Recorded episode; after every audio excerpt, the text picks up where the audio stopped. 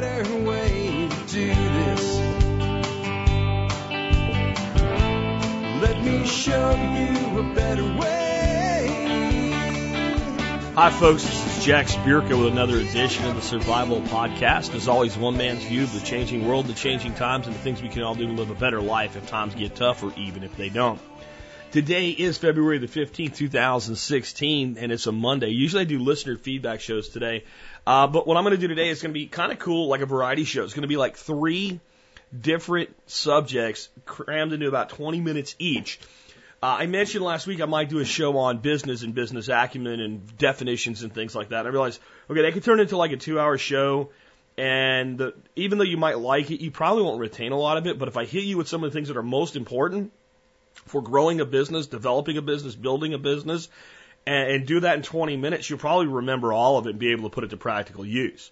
I also want to do some follow up on mead making. That'll probably be 10, 15 minutes, maybe a little bit longer uh, on, on small batch mead making. Some things I see people doing that I think are mistakes that I want to warn you about and kind of ask you to have a little more patience with what your efforts are because uh, that might help you. And I have a, some cool new things to tell you about in the world of mead making uh, that you can uh, use for your meat and cider making both. Uh, last, I want to give you this year's initial vaccination. Yes, I, Jack Spirko, am going to vaccinate you against political bullshit.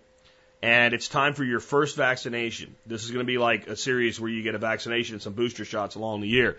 But there's a whole lot of crap going on right now over the fact that uh, that one of the Supreme Court justices uh, did die, one of the more conservative justices, and a Republican plan, and uh, there's going to be so much, and there's going to be so much more over the next eight, nine months, guys. It, it, all the way up until the end of the year. Even when the election's over, there's going to be a ton of crap all the way up until the inauguration. And my problem with that is every second you spend focused on something you don't control is a second robbed from your life. And I'd like you to have as much opportunity to build your life this year as possible rather than be distracted by nonsense the way the machine wants you distracted. So that's what today's show is going to be about. Before I get into that, let's go ahead and take care of our sponsors. They do a lot to help take care of you by helping to make sure the show is here for you Monday through Friday, five days a week. Sponsor of the day number one today, Chef Keith Snow. Chef Keith is an awesome guy. He's a member of our expert council, long-term sponsor of the show, and he just has an awesome website. If you get over to harvesteating.com, you're going to find all kinds of great stuff. First, you can find the stuff that he sells. His organic teas, his spices, seasoning mixes, and other products. I use Chef Keith's spices and seasoning mixes on a daily basis, pretty much. Uh, if I'm not re- reaching for uh, the Northern Italian, I'm probably reaching for low and slow or Montana steak or the new prime rib stuff or the chicken curry. It's just all awesome. He also teaches you how to focus on the technique over the recipe and cooking, how to make cooking a life skill, how to cook seasonally and locally. He's got a lot of great videos on his website, a lot of great blog posts, a lot of great recipes, and he's got an awesome podcast. You can find it all at harvesteating.com. And remember, Chef Keith is a member of our expert council. If you have a, a question about cooking, you get it into me and we'll get you an answer for it on a Friday show. Chef Keith Snow at harvesteating.com. Long-term sp- sponsor, great partner, great fellow prepper, and just one of the most awesome guys you'll ever meet. Check out his website again today at harvesteating.com. Sponsor of the day number two today is Backwoods Home Magazine, the easiest company that I've ever had to endorse ever in my entire career. Um, it's really easy to endorse a company when you can look back and say to yourself, I've been this company's customer for over 20 years. That's what Backwoods Home is to me. 1994, I became a subscriber to Backwoods Home. I didn't even start the survival podcast till 2008. I was their customer for all of those years. In the early years of the survival podcast, a lot of the information that I shared with you, a lot of the teaching that I did came right out of Backwoods Home magazine.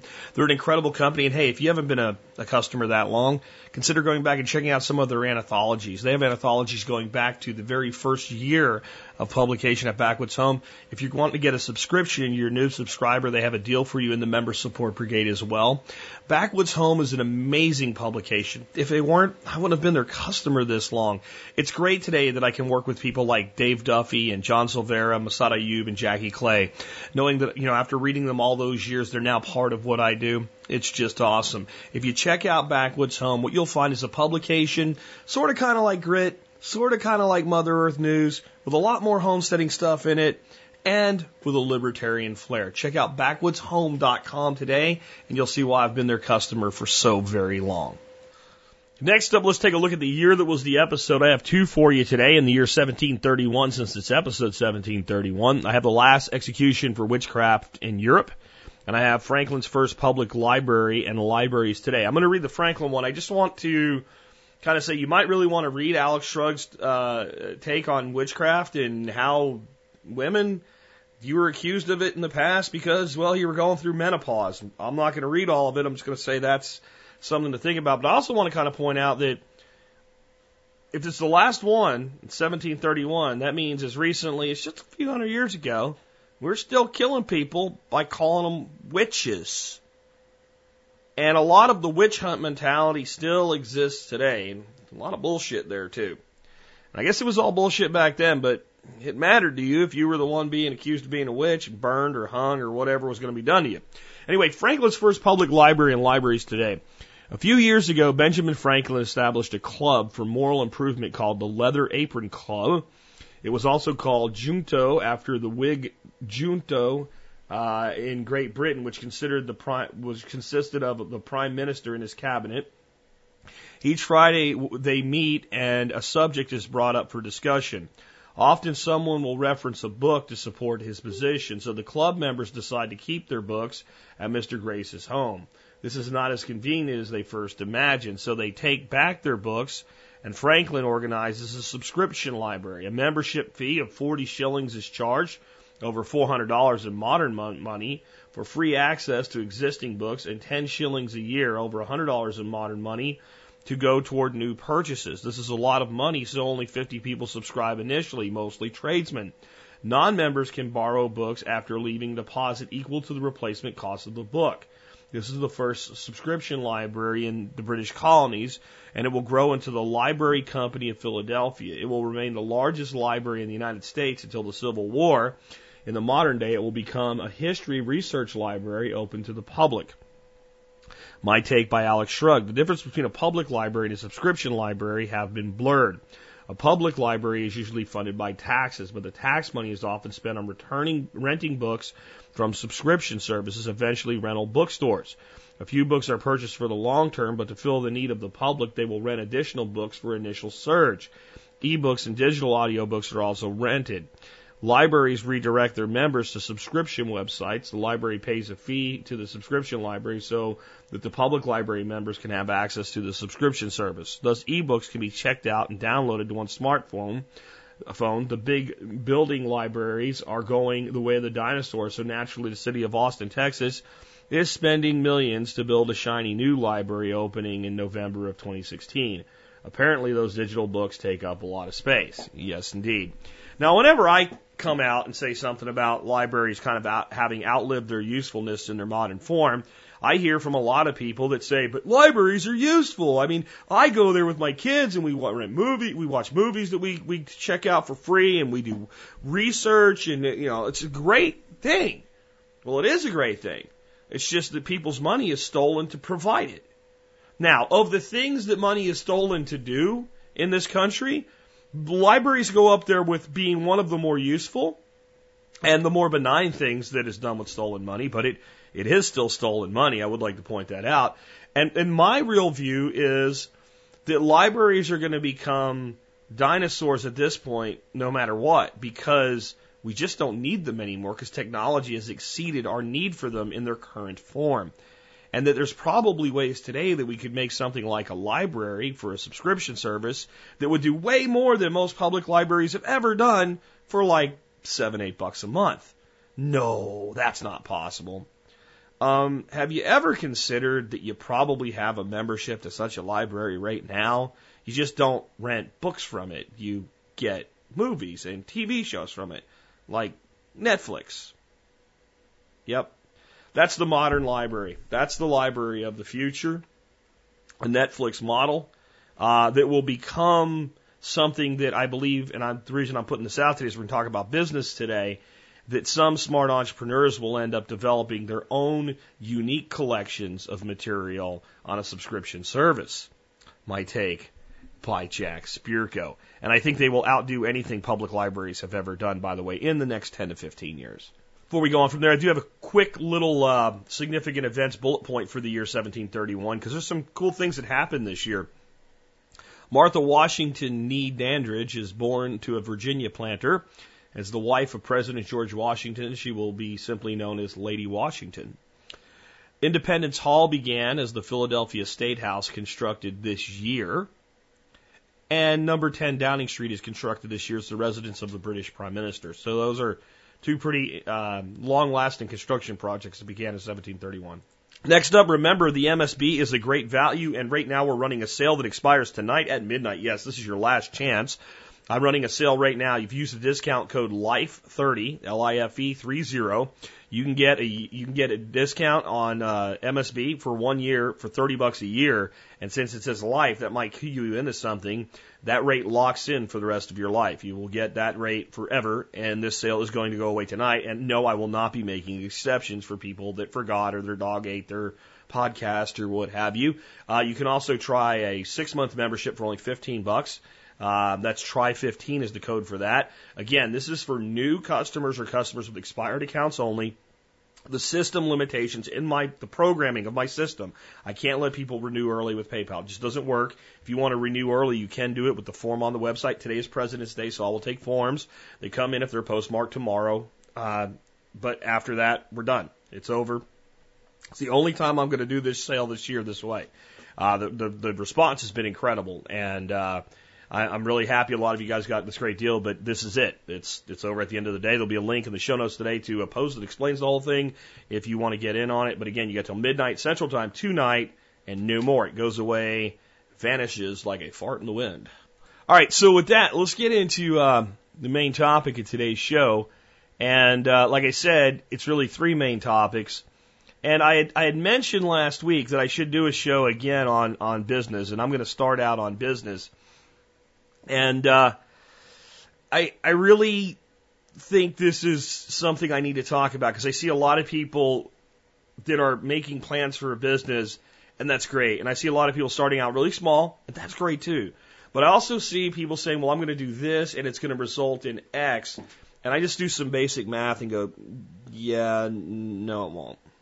No, it won't. It does not have the volume necessary to generate the, the, the amount of income that you're looking for, even if you had 100% profit, and nobody has 100% profit. Even if something requires no material cost, there's your labor in there. So, you know, if you make 100% profit on something, but it, you made a dollar, and you have, uh, uh, you know, an hour into it, you just made a dollar an hour.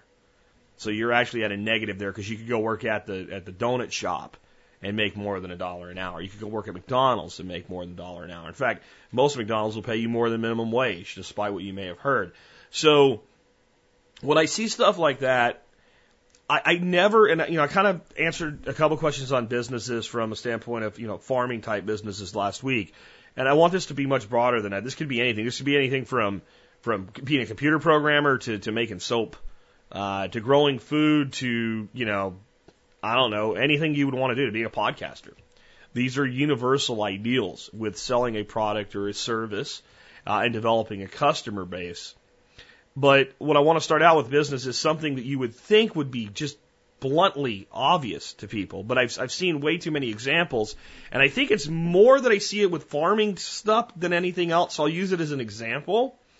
But I'm sure it happens all over the place. I had a buddy one time wanted to start a t-shirt business and he was ready to buy into like one of these kiosk type things because he thought it was a neat thing that these shirts change color in, in the in into different temperatures. Like when you went outside, the shirt changed color. And uh, he had done none of the math to determine like, well, how many shirts do you have to sell to break even, and then how many do you have to sell to make a profit? And then since this is kind of like a micro franchise thing, how long do you have to do that before you, you, you break even on your initial investment? If you're doing, you know, debt to get into it, how long does it take to get debt free? How long do you have to survive before your profit actually goes into your pocket? He hadn't done any of the math. But I see it a lot of times too, and like I'll see it with eggs. You know, we're gonna we're gonna get 20 chickens, and we're gonna sell eggs, and that's gonna pay for our car payment. No, it's not. I'm sorry, no, it's not. I don't care if you get eight dollars a dozen for chicken eggs. It's not to do it. Not unless you have a really cheap car payment, because the the, the math isn't there. So actually, I kind of mucked up my math um, last week in giving an example about our ducks, but just to give you an example, I believe that our ducks will be producing about 60 eggs a day for us at about the end of this week to the beginning of next week. And then we'll, we'll kind of climb from there. But that'll be a pretty annual average because we have our low periods in the winter and then we ramp way up. You know, we have, we may have days getting 80, uh, in the next couple months, but 60 is a pretty good average. So if I take 60 times 30 for the month, that gives me 18, 1800 eggs. If I divide that by 12, because I sell in units of 12, I get 150 dozen. And if I take that and I multiply that by 8, I get $1,200. Now, I have a pretty big duck operation. I have over 100 ducks to be able to do that. And I do need to call some males, but I haven't really felt like it. And they're not really costing me that much, so I haven't done so yet. But, but you understand now, like, so that's what it takes to do that. Our feed cost into those birds will be about $500. So we can make a net profit, not counting the time Dorothy and I spend on this, of about 700 bucks. So we can buy, make a pretty nice car payment with that. We, that almost pays our underlying mortgage. If you take the, the, uh, the principal and interest portion, or not the principal and interest, if you just took the principal and interest on our loan on our house, our, our ducks pretty much pay our mortgage. Now they don't pay the insurance, the PMI, the taxes, but the underlying principal and interest, they're, you know, it's around 800 bucks, so they're pretty close to covering that for us. But that's the volume that it takes to be able to do that. That's a lot. And that means we have to turn those over. We have to sell all of those. And we're able to do that. And we're able to do that because we follow many of the principles that I want to give you today. But, but that's like, if you think you're going to do something akin to that with 20 animals, or if you're going to make pens, that you're going to do hand hand turned wood pens. I see a lot of people doing that. It's a cool little hobby. And people say, well, I want to do enough of that to make a living. Do you even know how many you need to make and sell to make a living? And you know how to change that number? So that's what people don't really understand. If you do the math, you start figuring out, well, what can I change? It's not always sell more, make more. Sometimes it's sell for more. It's sometimes it's sell a package with five or six things, and I'm only making one of them, so I have a fixed cost and a known source for all the rest of it. Right? These are these are ways you have to start thinking. And if you don't do the math, you never figure these things out. And what happens is a business is a dream instead of a reality. And I actually have a pretty cool meme that I made today. It's Bruce Lee in a suit because we're talking about business today, not beating people up, right?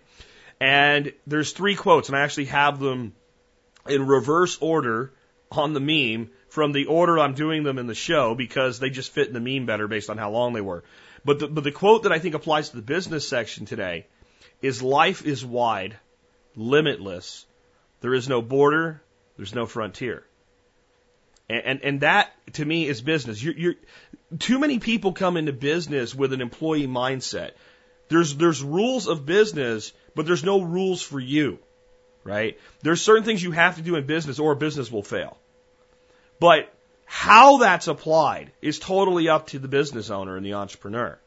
Customer service is important, but how we apply it. Some businesses take the approach of every customer needs to be coddled like a child and loved on and wrapped in a blanket and made warm and made to feel good, even when they're an unreasonable customer. And certain businesses set up certain ways that actually can work for them very well.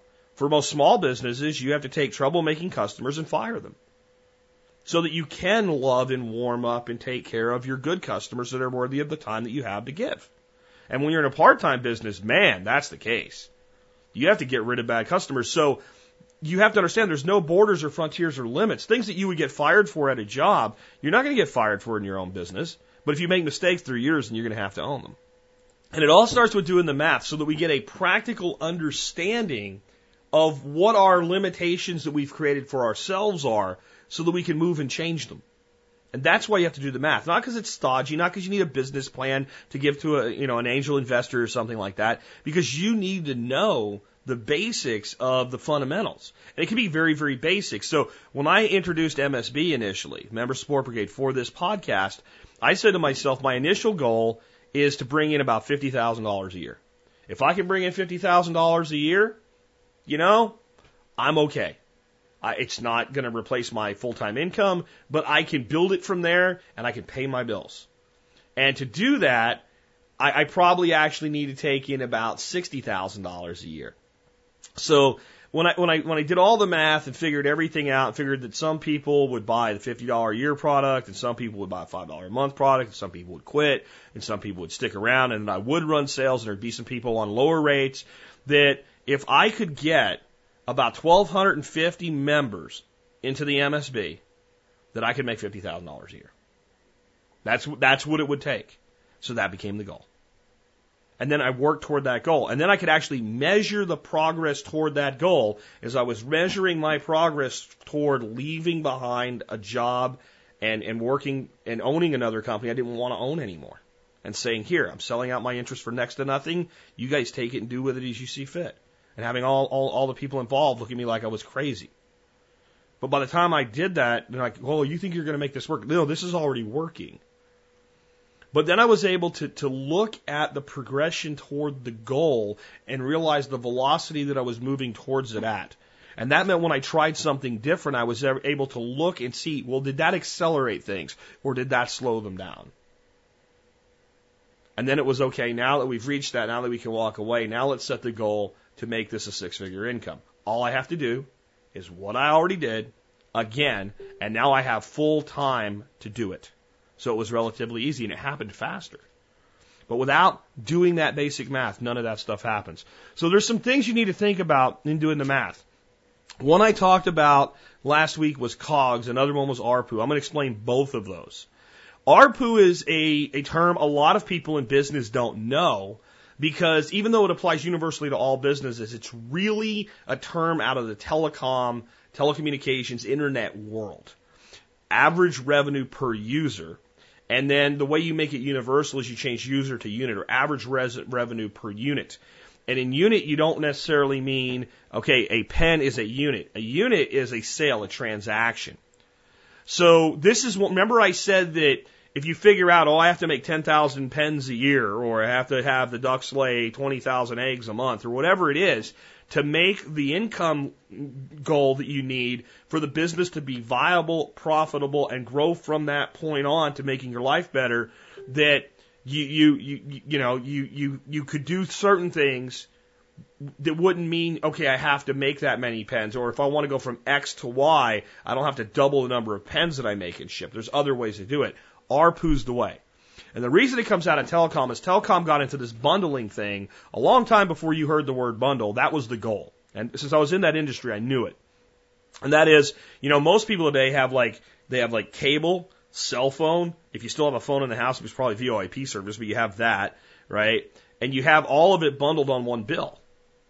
And if you don't, you have people marketing the idea to you come over to AT&T and get Dish or whatever it is AT&T is doing where they don't have cable, you know, um, and, and trying to form these partnerships and get one customer to have multiple products that they're buying. And that's because if I increase my average revenue per user or unit, I increase my profits without actually having to do a whole lot more. So if I if I wanted to double, let's say I was a big business, I have a telecom service of some kind. I have 10,000 customers. And those 10,000 customers uh, are all into me for $10 a month. I got a little mini telecom business, right? Just to make the numbers easy. So that makes me a hundred grand. Right there. Now, if I want to make 200 grand out of this business, most people would say, well, what you need to do is do what you did again, just like Jack did with MSB. No, another way to do it is to increase the average revenue per user from $10 to $20. Well, how do I do that? I come up with add-on services that exceed the goal. See, if I only tack on 10 bucks to adding on add-on services, I need 100% penetration. Now, it doesn't mean I won't do it.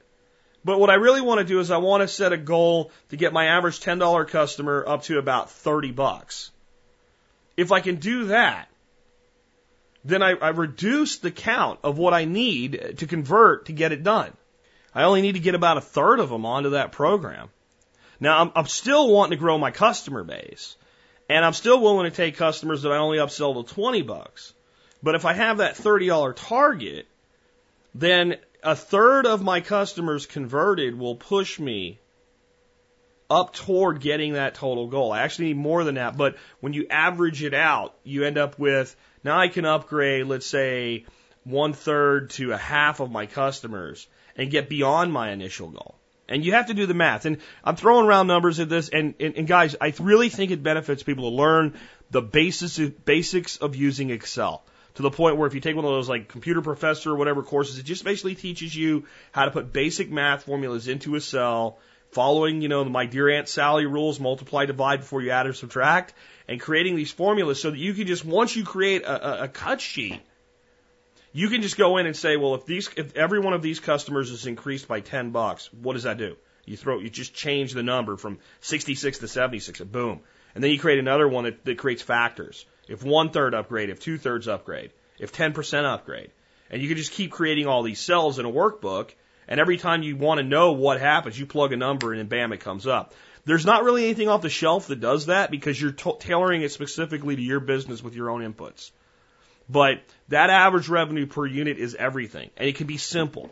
So, like like I said, we have our ducks; they can produce so much for us. We bring in quail. We sell the quail eggs. Our target price on the quail eggs is five dollars to a fifteen pack. Right now, we're at four to a fifteen pack because I don't have the birds in the lifestyle that I want them in to sell it at the premium I want to sell it at. And I'm training my customers to expect that premium, and it might even be higher. I don't know. So I, I, I want, the, I already have an existing customer base. I'm basically saying this product isn't where I believe it needs to be yet to charge you full price for it. So I'm buying their loyalty with a discount initially, with an expectation it's going to go up.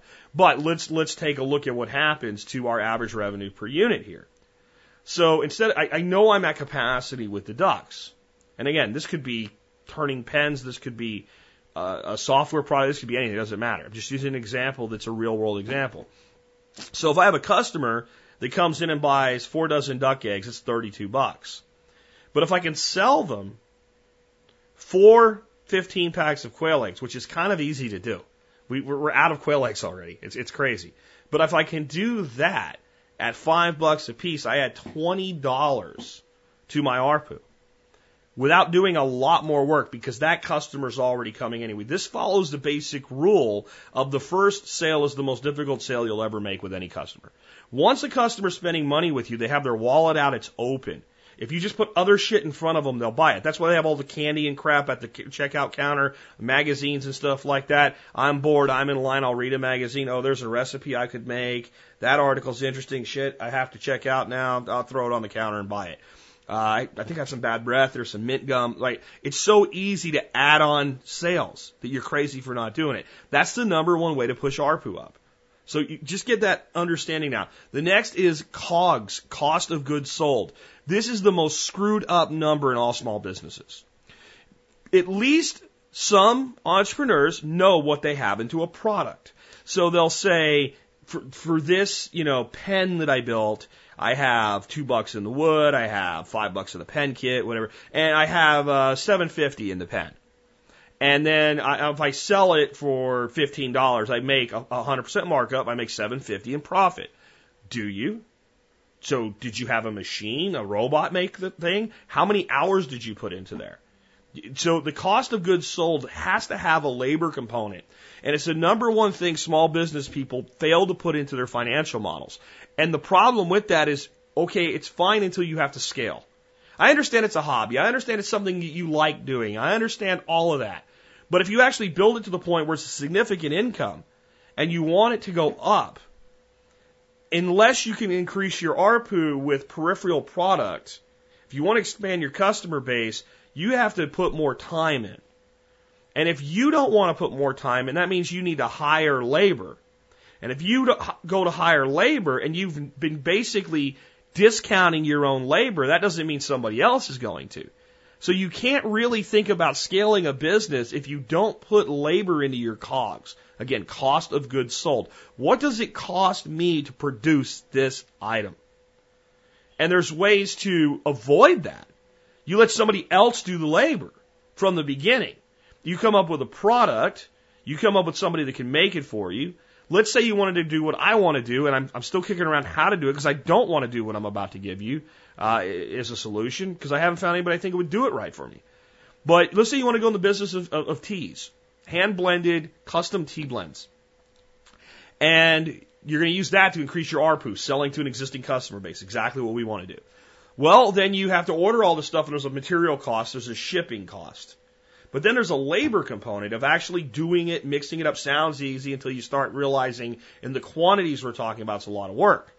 So then if you have 10 hours into it and you value your time at, let's say, $50 an hour, then you have $500 of labor into it. Because that also, it doesn't just include packaging it. It includes you get it in, you unpackage it, you repackage it, then you take it, you label it, whatever you have to do comply with law. And then when you sell it, there's a time component to the sales process, right? And if you have to ship it, then you have to pack it for shipment. All of these things factor in. So what you could do is you find a company that's completely set up solely for the purpose of doing what I'm talking about, a, a company of, of making food and beverage products and you say, this is my spec. Quote me a unit cost in quantity. Quote me, do you do shipping? So basically the order comes in, I take the money, I pay you, you ship. Whatever. You come up with a deal where somebody else does everything and all you do is market and sell the product and specify the product and do some basic quality control. Like, I'm going to order for myself and make sure they're doing what they said they're going to do. And the product looks like it did when we originally spec'd it out. And at that point, you have a, a solid COGS. If you're selling a jar of that product for eight bucks and they're charging you four bucks all in to, to make it and ship it to your customer, you have a true profit of four dollars. And now you can find someone else to do it to increase your ARPU with. You can find something to add on to that. You can come up with packages that go together. That, you know, the you, customers have bought this also like this. Why do you think Amazon does that? Why do you think every shopping cart program is set up to do that today. Because it works. And because it's how you, imp- those two numbers are the most important two numbers that, that generally entrepreneurs don't know the real number for. That's why I did them. The next thing you really want to know when it comes to running a business with a cash flow that requires a cash investment to get product out to the market that has this ongoing turnover is you need to know your burn rate. If you don't know your burn rate, you've, you've got a real problem because you could be burning all the money you have before you're done with what you need to be doing. So burn rate is I have cash on hand. I have cash in the business. And if we keep spending at the current rate that we're at, how long before that burn rate hits the zero? And you need to know that even if you say, well, we have sales coming in. Well, I, I don't care. What's my burn rate? Because I also need to tie that to daily sales or weekly sales reporting and determine if that burn rate is going up or down.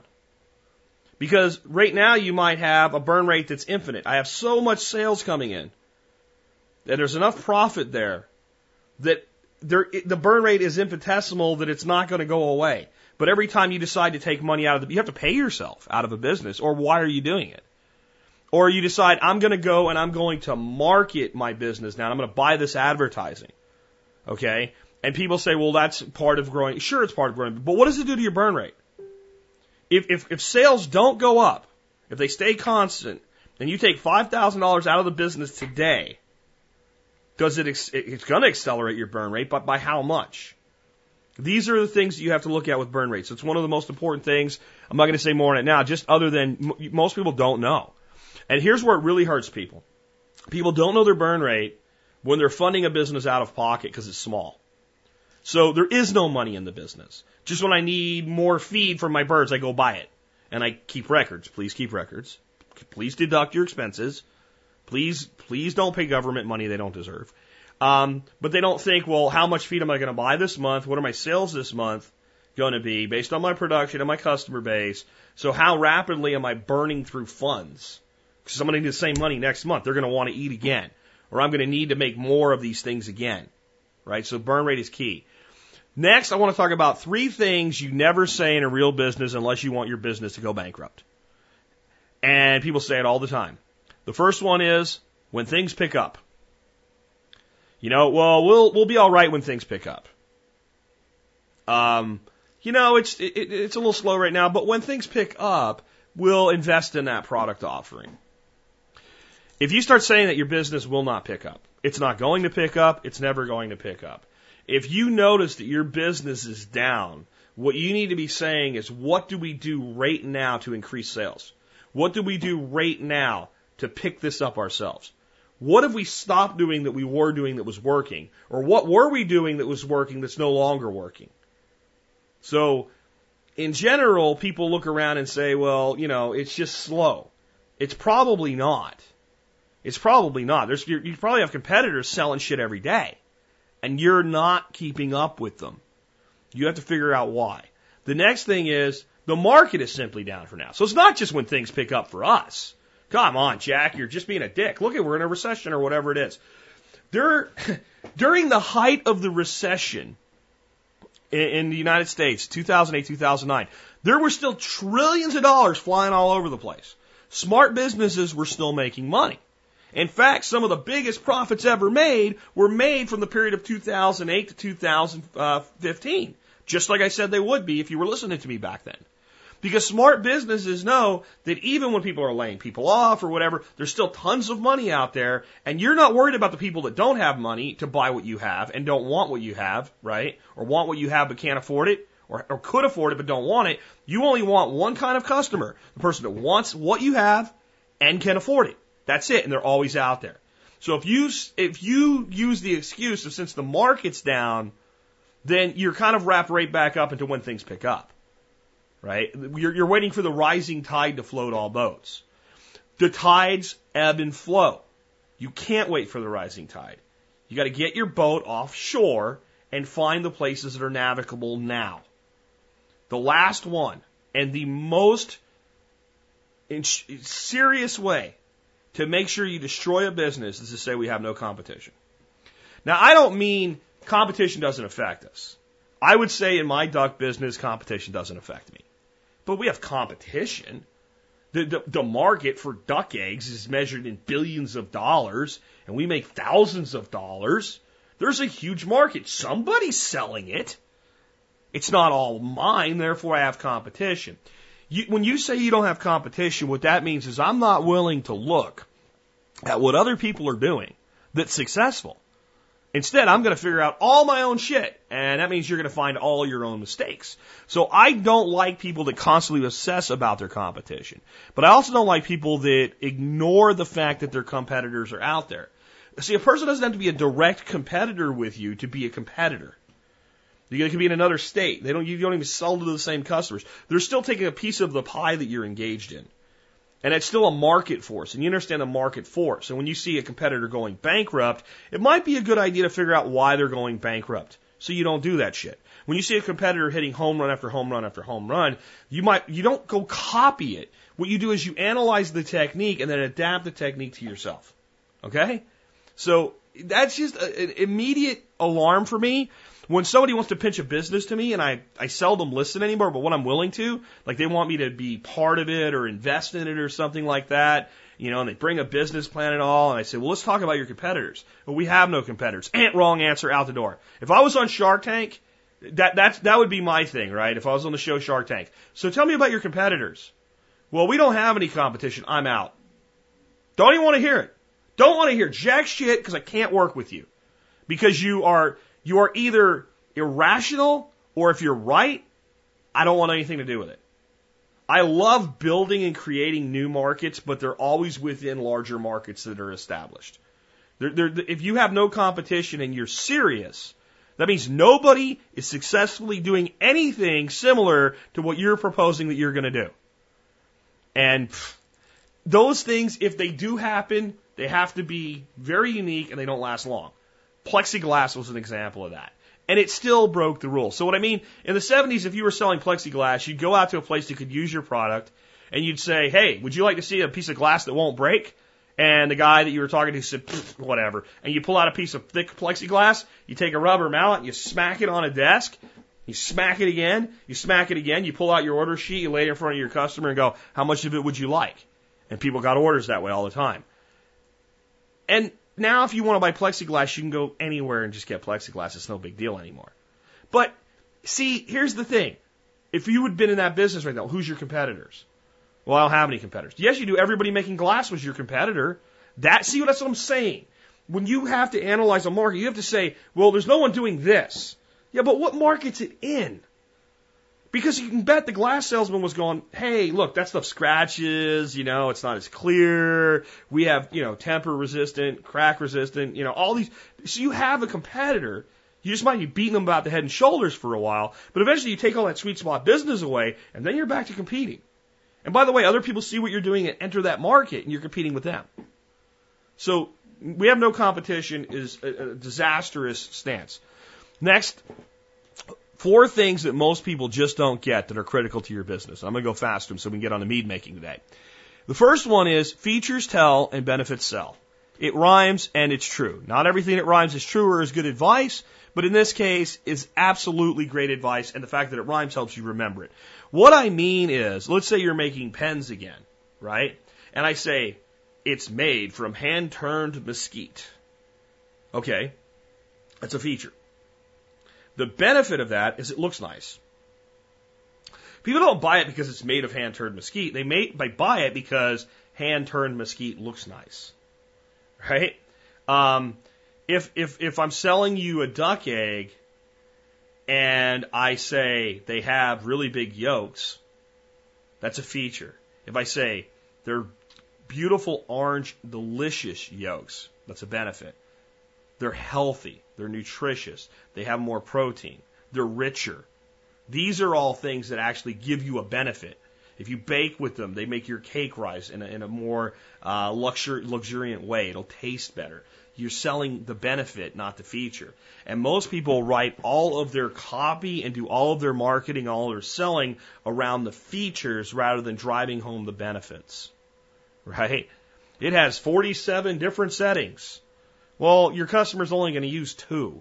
It might be a good idea to figure out the two that are most used and say, it does this for you and that for you. And then the techno geek is going to buy it for the 45 other settings. He's going to buy it anyway. You, you're trying to reach the broader market. So you've got to sell to the benefit. The next one is that marketing is about storytelling. It's an exposure to belief. And it's done through a, a process of telling a story. That's why commercials are seldom, hi, I'm John from John's Widgets. I'd like to tell you about our widgets. No, they show mom and dad using a widget and smiling, and little Billy runs up and goes, Can I use the widget too? Of course, Billy, it's easy. Anyone can do it, right? Look what the widget does. It's a story. That's why it's built on a story. That's why they don't have a doctor come on and say, the reason you should take Paxil is they have someone that looks unhappy and they take Paxil and then they open the door, and they go out into the wild blue, then they tell you it's going to destroy your liver, but whatever. And see, that's how you market. So even though many of these giant companies using these procedures are detestable companies, in my opinion, the formula works. That's why they do it and you can emulate it.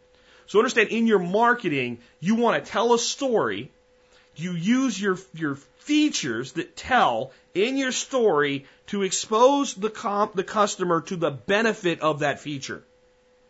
Since it looks like this, it's really beautiful, and your friends will want one too. Because that's great, because then they're going to say, hey, look at this. I, they, they said you'd want one too. I do want one. Oh, you get it over there. See, if marketing's done effectively, it naturally leads to viral marketing because you tell a story so simple to understand – and so clearly defined in benefit that your customer retells your story for you. That's what viral marketing is. It's not just getting somebody to, you know, share 20,000, you know, things or whatever on Facebook. If there's no story with it, if there's no belief in it, if there's nothing with it, then it doesn't actually result in anything other than general awareness of that one thing, right? It doesn't actually really help you as a brand. So you have to take that into account. in Marketing and storytelling. The next thing is sales is not marketing. Sales, instead of exposure to a belief and storytelling, is belief transfer. When I actually make you believe that my egg will taste better and be more nutritious than what you can buy in a store, then you'll buy it. If I expose you to that belief, but I fail to transfer the belief to you, you're just interested. You're a tire kicker. And as you start to kick the tires and ask questions, the sales process needs to provide you the answers that bring you into the fold of going from interested to buyer. So sales, this is one of the few things that I've, I've ever come up with in my life that I believe is what's called an absolute definition. An absolute definition can be stated in five words or less, and nothing else really needs to be said if the person you've said it to understands it. Sales, defined as three words transfer of belief. That is it. That is it. And if you can get people to tell your story and then develop either your own sales force or yourself personally or a website or anything else to be able to receive those interested parties and transfer belief to them by answering their, their, their buyer questions, you will have more customers than you can handle. That's all there is to it. And then the last one. People don't understand this. Never use words you have to explain to your market in your top line marketing. I kind of abbreviated it in the bullet point. But I mean, that's, that's something people do all the time. We're working on it now is we're building out more awareness of what we do with permaculture. And I'm not using the word permaculture in the top line marketing. That's why our Facebook group around this is called regenerative agriculture. Anybody with a decent eighth grade education that if you say regenerative agriculture to, they go, that means it makes it better and it grows food. Oh, I get that. I'm interested. Now I can give you features and benefits. I can tell you about what we're doing in with my features and I can show you the benefits if you get involved. And then permaculture becomes a piece of that. Even if the whole thing really is permaculture, I want to use a word that people understand. That's why when I was teaching a lot about hugelkultur, I called it wood core beds. Despite the dismay of Paul Wheaton, right? It's, people know what it is. No, they don't. When I have somebody come to my farm and they say, "Oh, look at those trees growing in those hills over there." Oh, those are hugel beds. They look at me like I have a lizard coming out of my ear, whistling Dixie, because it ate the mouse that used to whistle Dixie in your ear. If you know that old story, right? But if I say it's a wood core bed, even if they ask questions, like that'll lead to questions, but they understand the basics. Oh, there's dirt and there's wood inside there. Now they want to know why the wood's in there. I don't have to educate them to the word.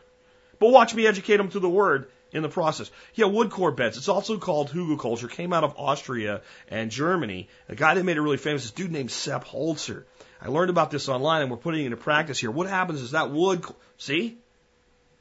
And then the trees need less water and they have more nutrient. There's fungal activity down there, which makes them more, uh, more viable. And they grow faster and they put on better fruit that tastes better. Hey, that's, that is what happens when you don't use words you have to explain. If you use a word you have to explain, then you have to take all of the energy that would simply have been telling the story, dropping the features and the benefits into their lap to educating them something that they don't already know about. And people generally don't like that. They, and I know that like if you're an all all in learner and you always want to learn new stuff, that's fine. But generally, people don't like to feel that a person is too much smarter than they are. And a number one way to make people feel that way is to start using a lot of big words that they don't know, right? Because then they almost feel like you're too stupid to know this. I know that's not what you mean, but it's a basic psychology. So there you go. Just gonna finish up the business thing. Never say these things. When things pick up, the market is simply down for now and we have no competition. And remember, features tell, benefits sell, marketing is storytelling, sales is belief transfer, and never use words you have to explain to your market. If you follow those rules alone, you'll go far in building a business.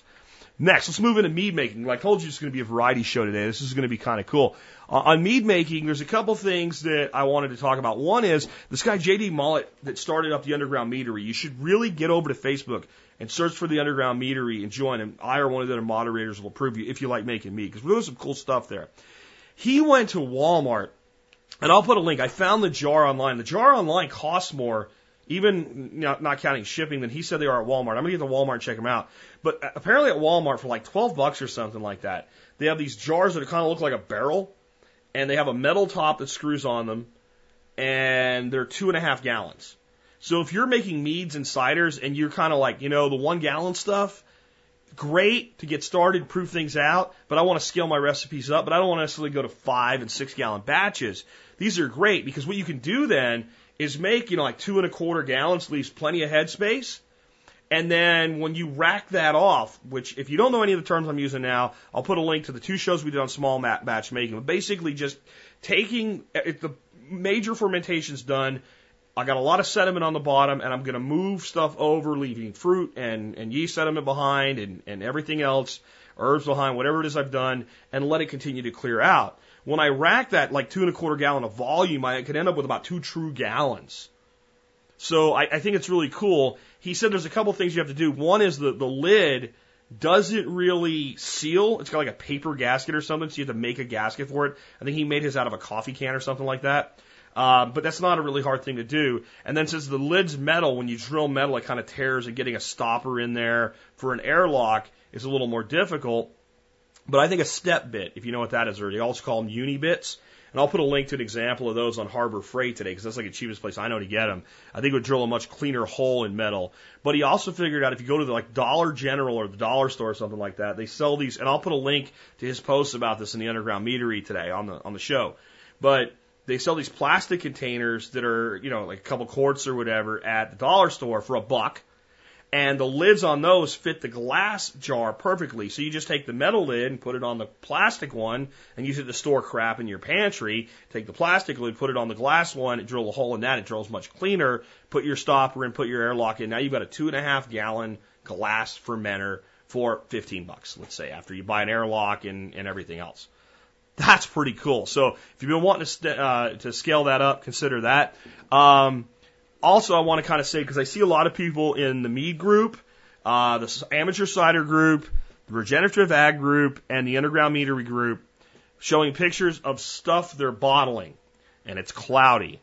Wah wah. Don't do that. Don't bottle cloudy stuff. It's not done yet. If it's not clear, wait till it clears or cold crash it. Cold crashing is stick it in a refrigerator and let it clear. Rack it off the sediment, put it back in there for a week, let it clear again, and then bottle it. If you're bottling cloudy stuff, it's not done yet. This comes to a bunch of things. One, the, the quality of the product's just not going to be there for you. And after all this work, you, you kind of would like it to be the best quality they can. Number two, it's very likely there's still some residual sugars in there. And if you're bottling something you want to be a still product, it's going to be slightly carbonated. If you're adding sugar to it and you put it into a bottle, you could end up with the bottle breaking on you, blowing up. Um, I've never heard of anybody actually harmed by this other than it makes a big freaking mess. So, you know, when you add your priming sugar, you end up over priming if you want it to be carbonated. So please, guys, stop bottling the cloudy stuff. Uh, yeah, this this segment's going to be much faster than a business one. The next thing is I've been doing all kinds of stuff. I have a kiwi peppermint mead going right now and some other things. On a whim, I decided to try a version of Michael Jordan's Summer Shanty, but instead of using orange and lemon, I decided to go get a fruit that was an orange cross with a lemon, Meyer lemons. So I made, here's the basic recipe. It's uh, two tablespoons of my three flowers blend, which is elder, chamomile, and heather flowers. I get them from Mountain Rose Herbs. About two tablespoons of that mix, and they're mixed in equal parts, and two Meyer lemons. You take the Meyer lemons in a zester, and you take the zest off them to get more surface area for the zest. The zest goes into the fermenter. You cut the Meyer lemons up into pieces. You squeeze the juice out of them into the fermenter, and you throw the whole damn thing in there.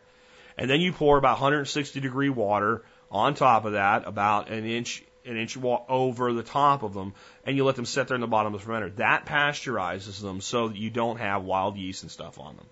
And uh, water comes out of a coffee pot at about 160-ish degrees, 150-ish degrees. And uh, what I've done is I've just measured how long it takes my electric kettle to get there. So that's not going to set your pectins. You're not going to have any kind of haze from pectin in the lemon or whatever.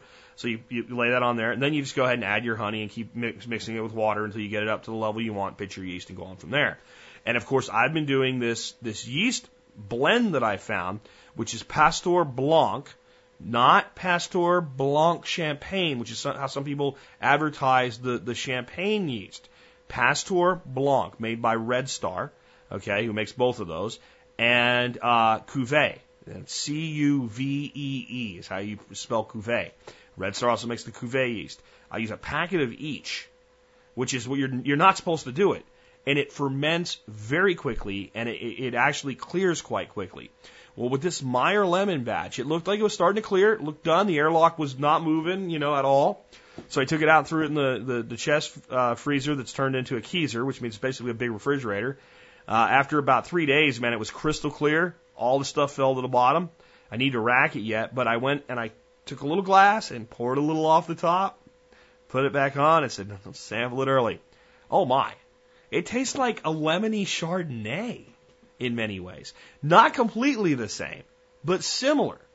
And my thought was, wow, you know what?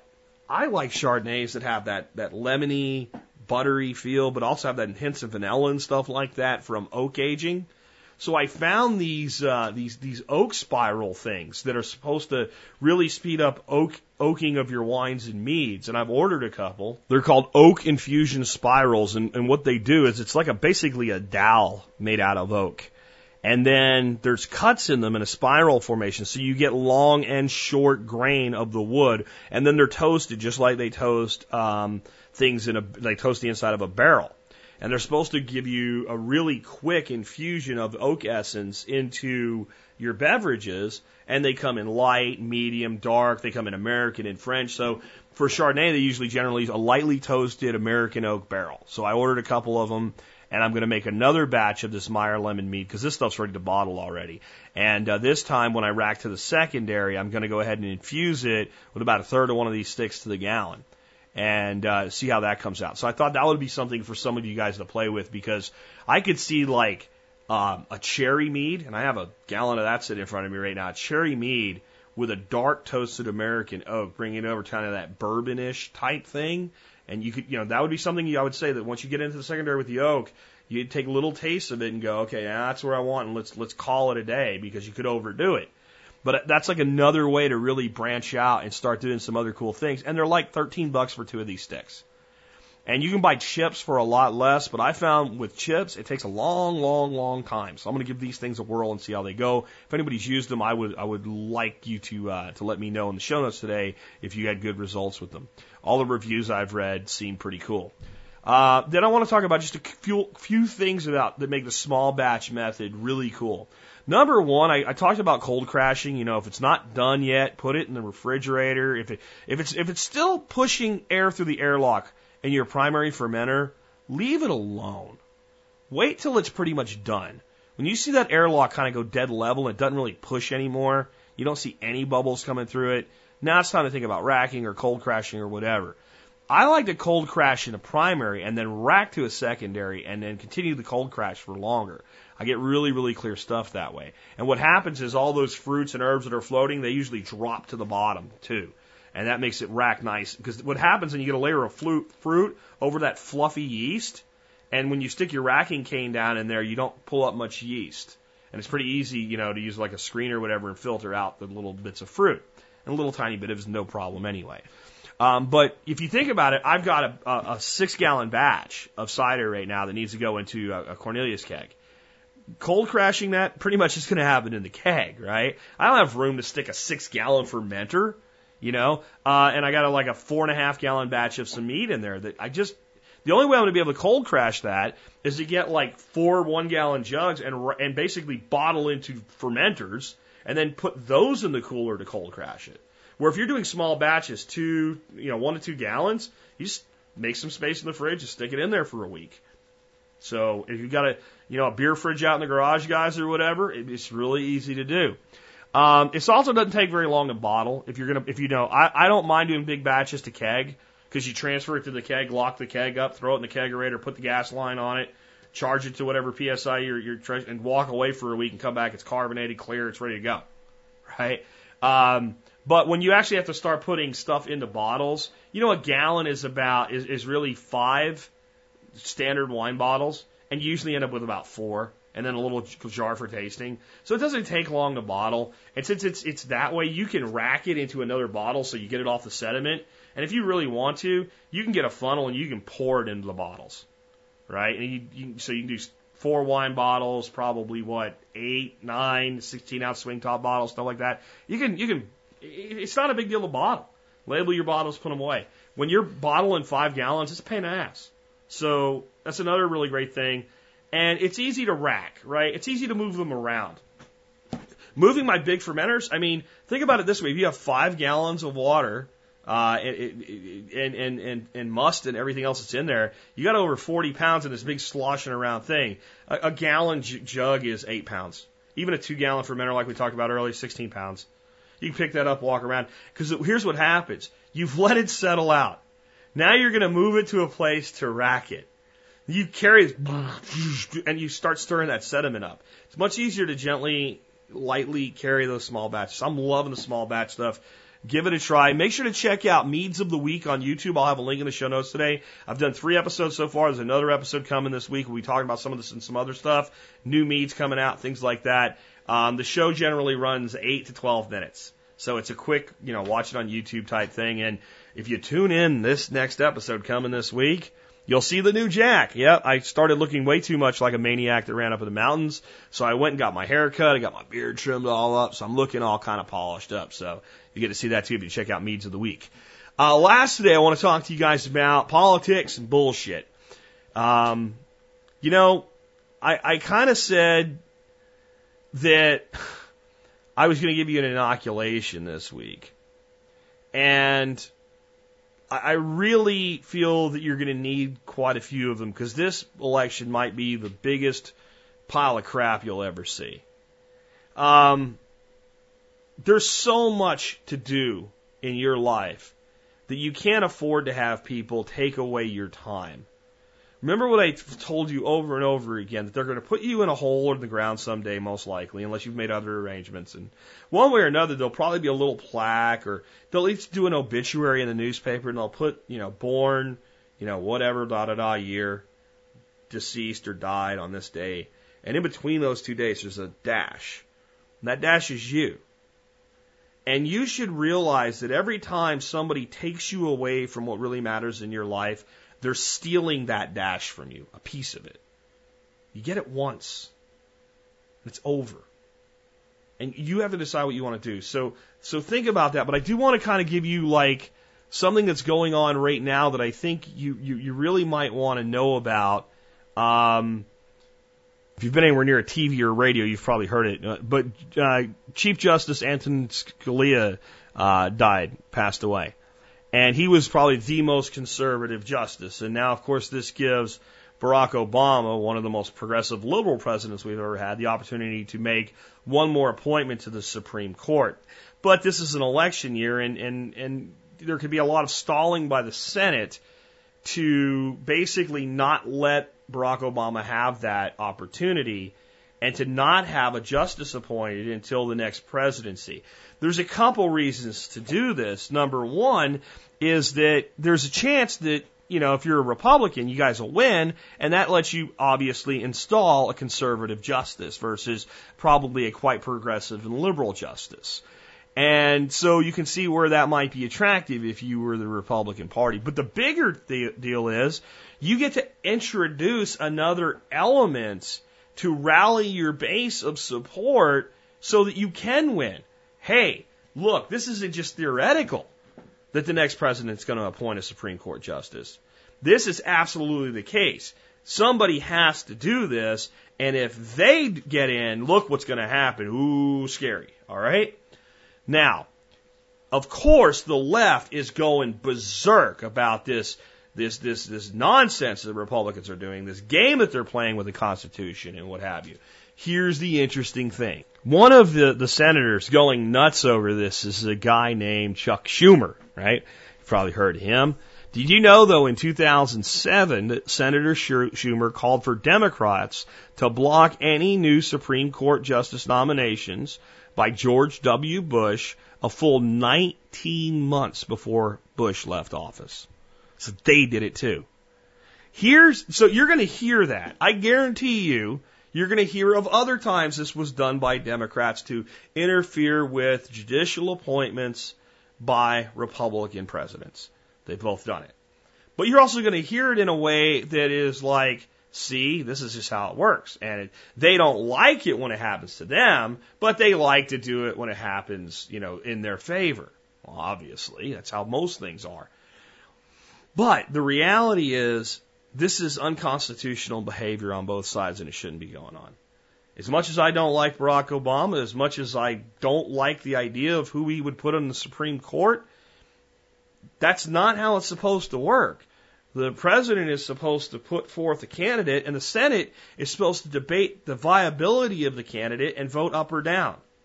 But Jack, you're an anarchist. You're not supposed to care. I don't care that much, but I do care how many people are being misled about this. So I'm not going to go any deeper into that because that is what it is. There's there's nothing else to say about this at all. That's everything you need to know. The Democrats have done it in the past. It was wrong. The Republicans are doing it now. Constitutionally, it's wrong. It is. It is.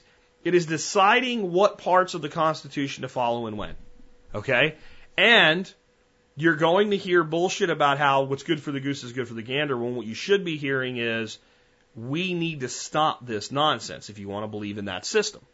All right? That's it. So keep that in mind as we move on from there. I, I think that what we need to understand so that we can be at peace with needing to worry about more about what we do than trying to change things is this election is going to be a disaster no matter who wins. If the the conservative hope right now to, to get rid of the madness that is Donald Trump, and I think Glenn Beck is ready to climb in bed with with him and, and make you know, sweet, passionate love to him from what I'm seeing coming out of Glenn Beck right now is Ted Cruz, who memorized the Constitution as a child, who is this amazing conservative. Okay, Ted Cruz, let's just be honest about who Ted Cruz is. Ted Cruz was a lightweight in Texas politics until he met his current wife, who was a Bush staffer and who was a member of the Council of Foreign Relations, which Cruz has called a den of vipers. He's also lashed out at Goldman Sachs, where his wife is, dun dun dun, a vice president of Goldman Sachs for Houston. You just can't make this up.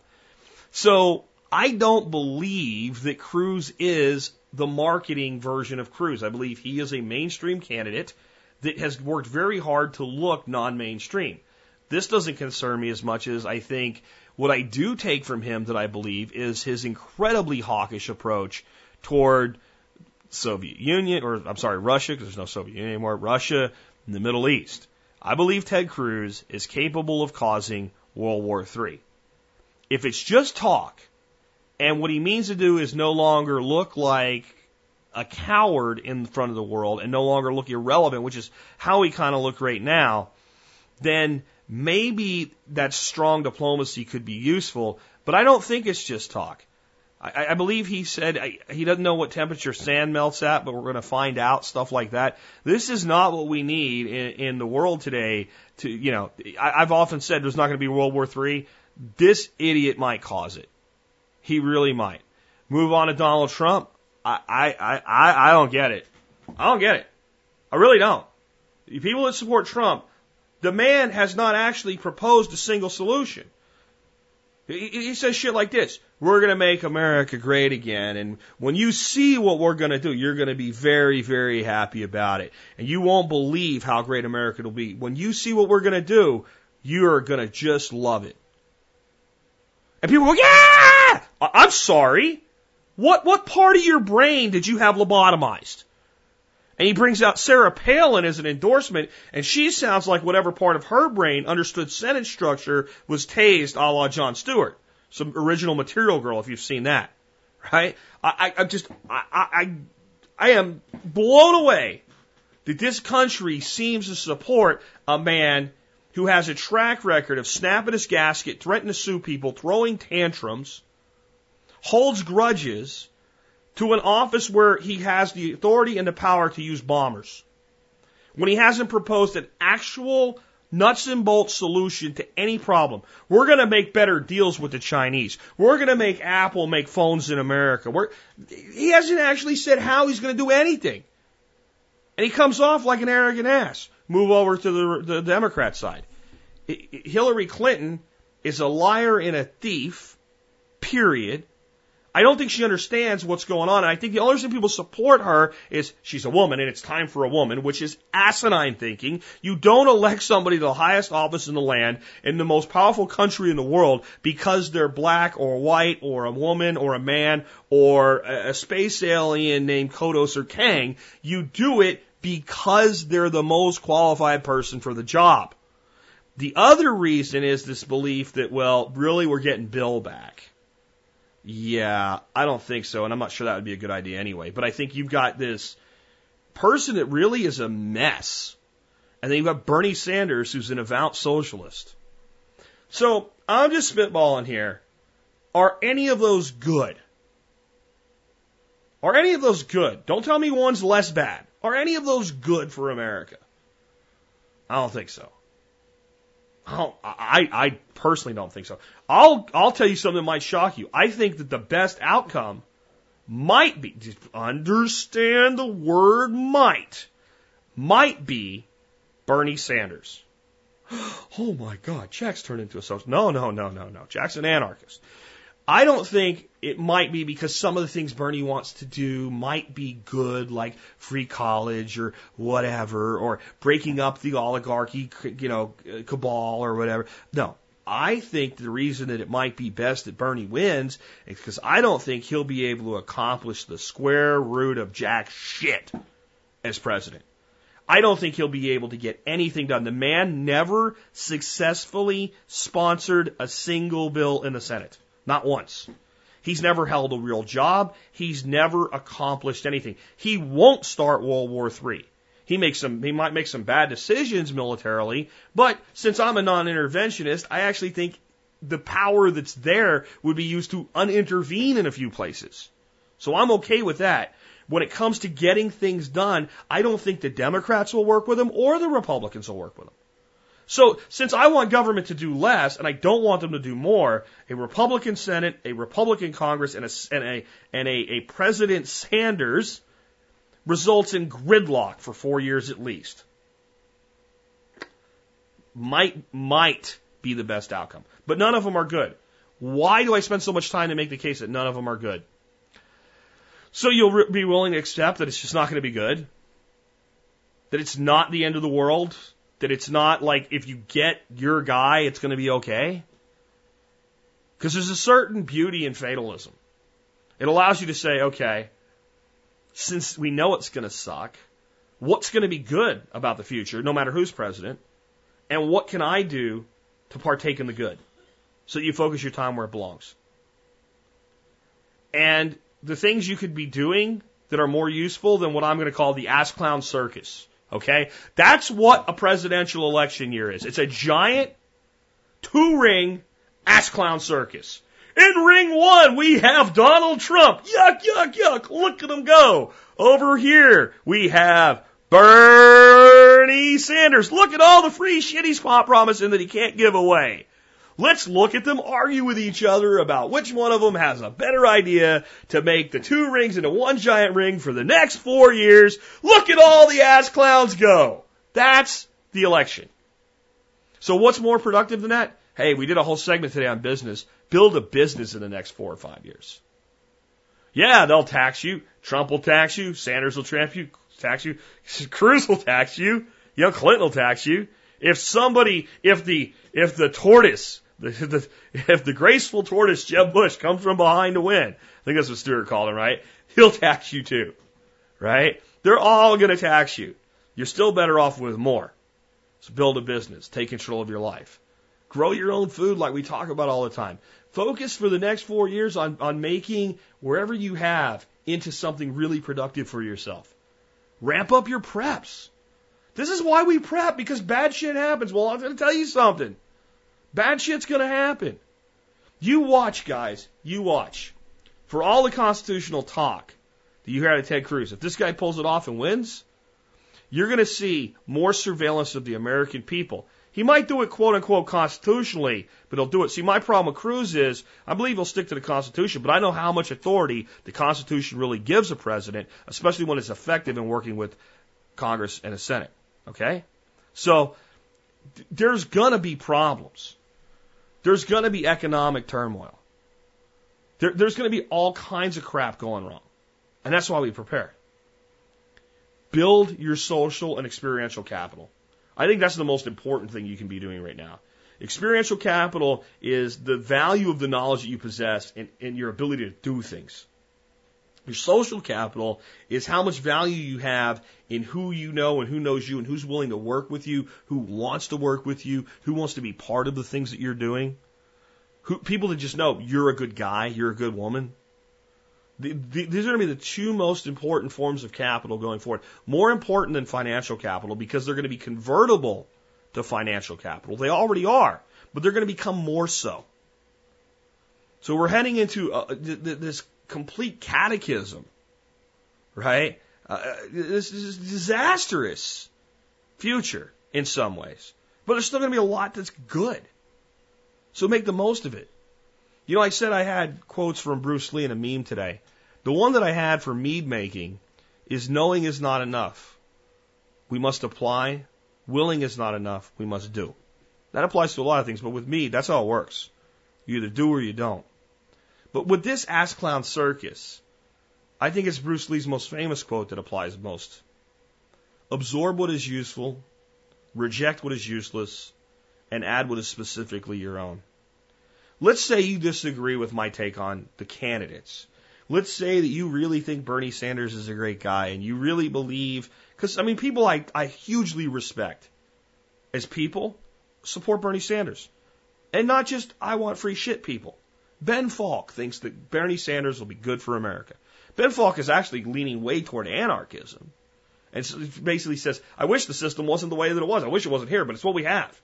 And, you know, maybe you think, Jake, I know you're out there listening today, Ted Cruz really is the constitutional conservative we've been waiting for. You still do not benefit at all from the ass clown circus. Vote for whoever you want. Believe whatever you want about them, but please do not waste 2016 buying tickets to watch the Ass Clown Circus. Absorb what is useful. So, most of you that are going to vote have already made your decision on who you're going to vote for. You're going to vote for the D or the R, no matter who it is.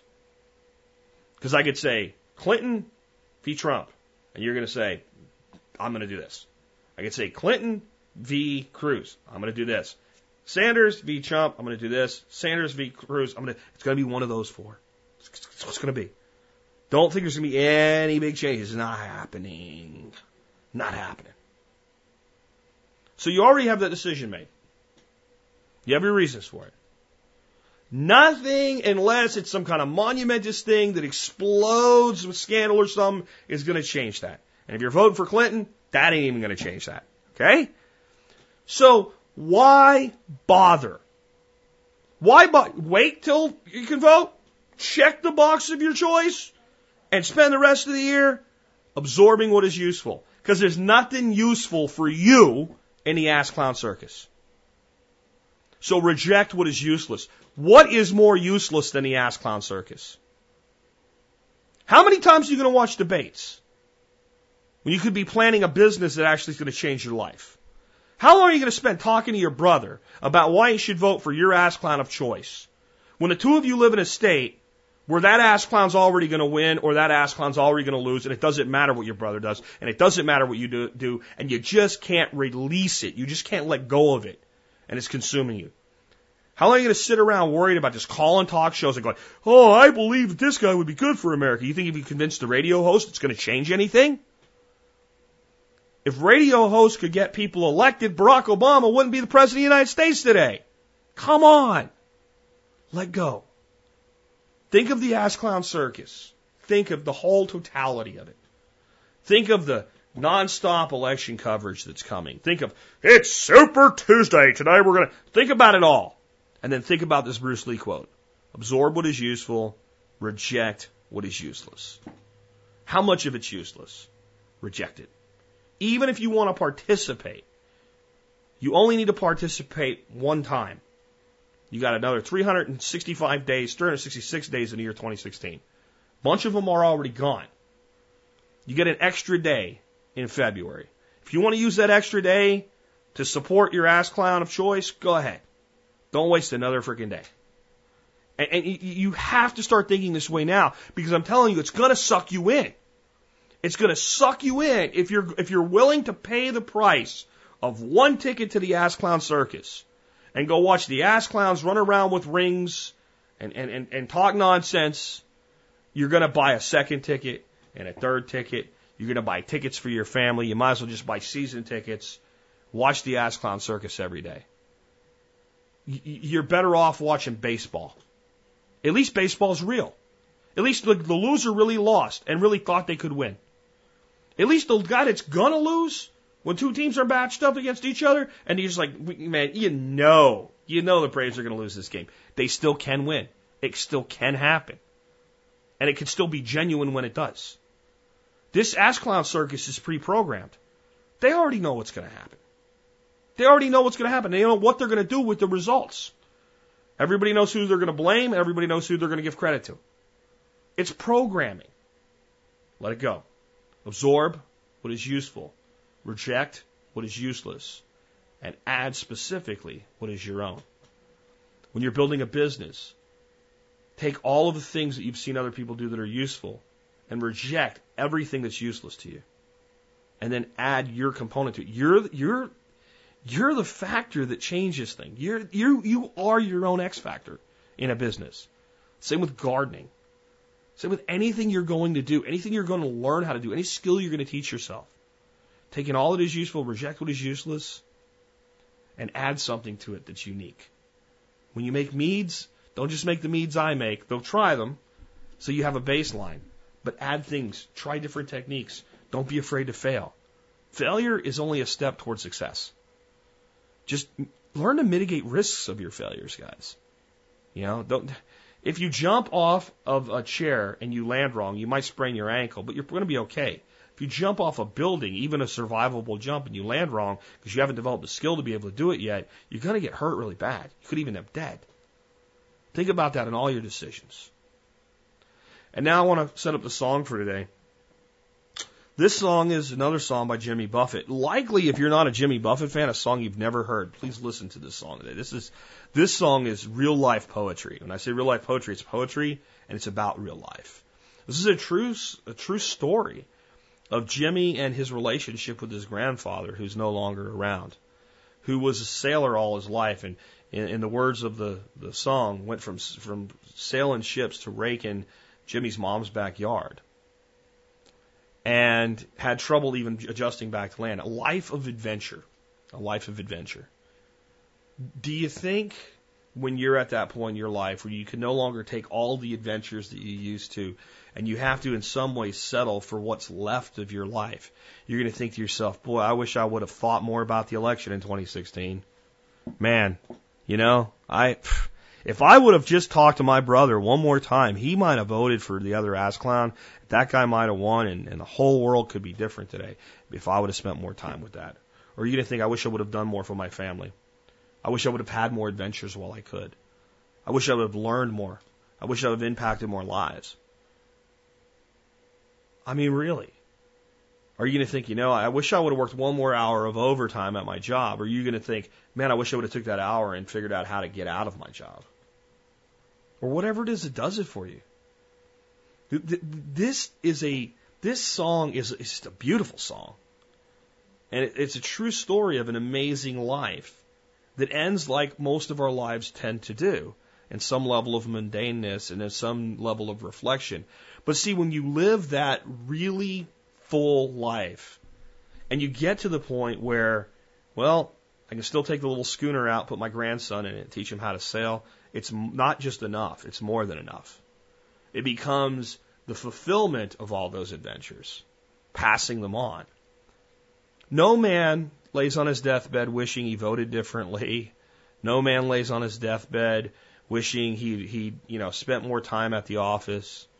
We, we, we, we lay on our deathbeds, and if we have regrets, we regret that we have not done enough for the people that are there with us at that point, or that we've already lost ourselves before they were gone. That's where our regrets lie. But the adventurer generally can lay down at that point and say, I'm ready to find out what comes next. Because I did the best I could with what I had and I focused on what mattered. And I got things done. And I've impacted people's lives. Think about that as you listen to this song. Think about that as they show you frame after frame of the Ass Clown Circus in 2016. Focus on what really matters. Enjoy your life, build your life, ramp up your preps, get things done. And with that, this has been Jack Spirko with another edition of the Survival Podcast, helping you figure out how to live that better life if times get tough or even if they don't. I never used to miss the chance to climb upon his knee. Listen to the many tales of life upon the sea. We'd go sailing back on barkentines and talk of things he did. Tomorrow just a day away for the captain and the kid. World had gone from sailing ships to raking mom's backyard. He never could adjust to land, although he tried so hard. We both were growing older then wiser with our years. That's when I came to understand course his heart still steers.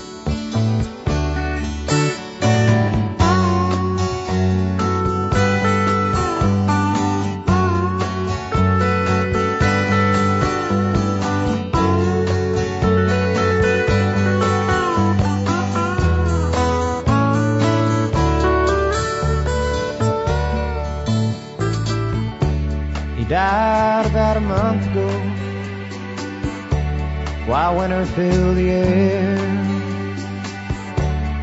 Though I cried, I was so proud to love a man so rare.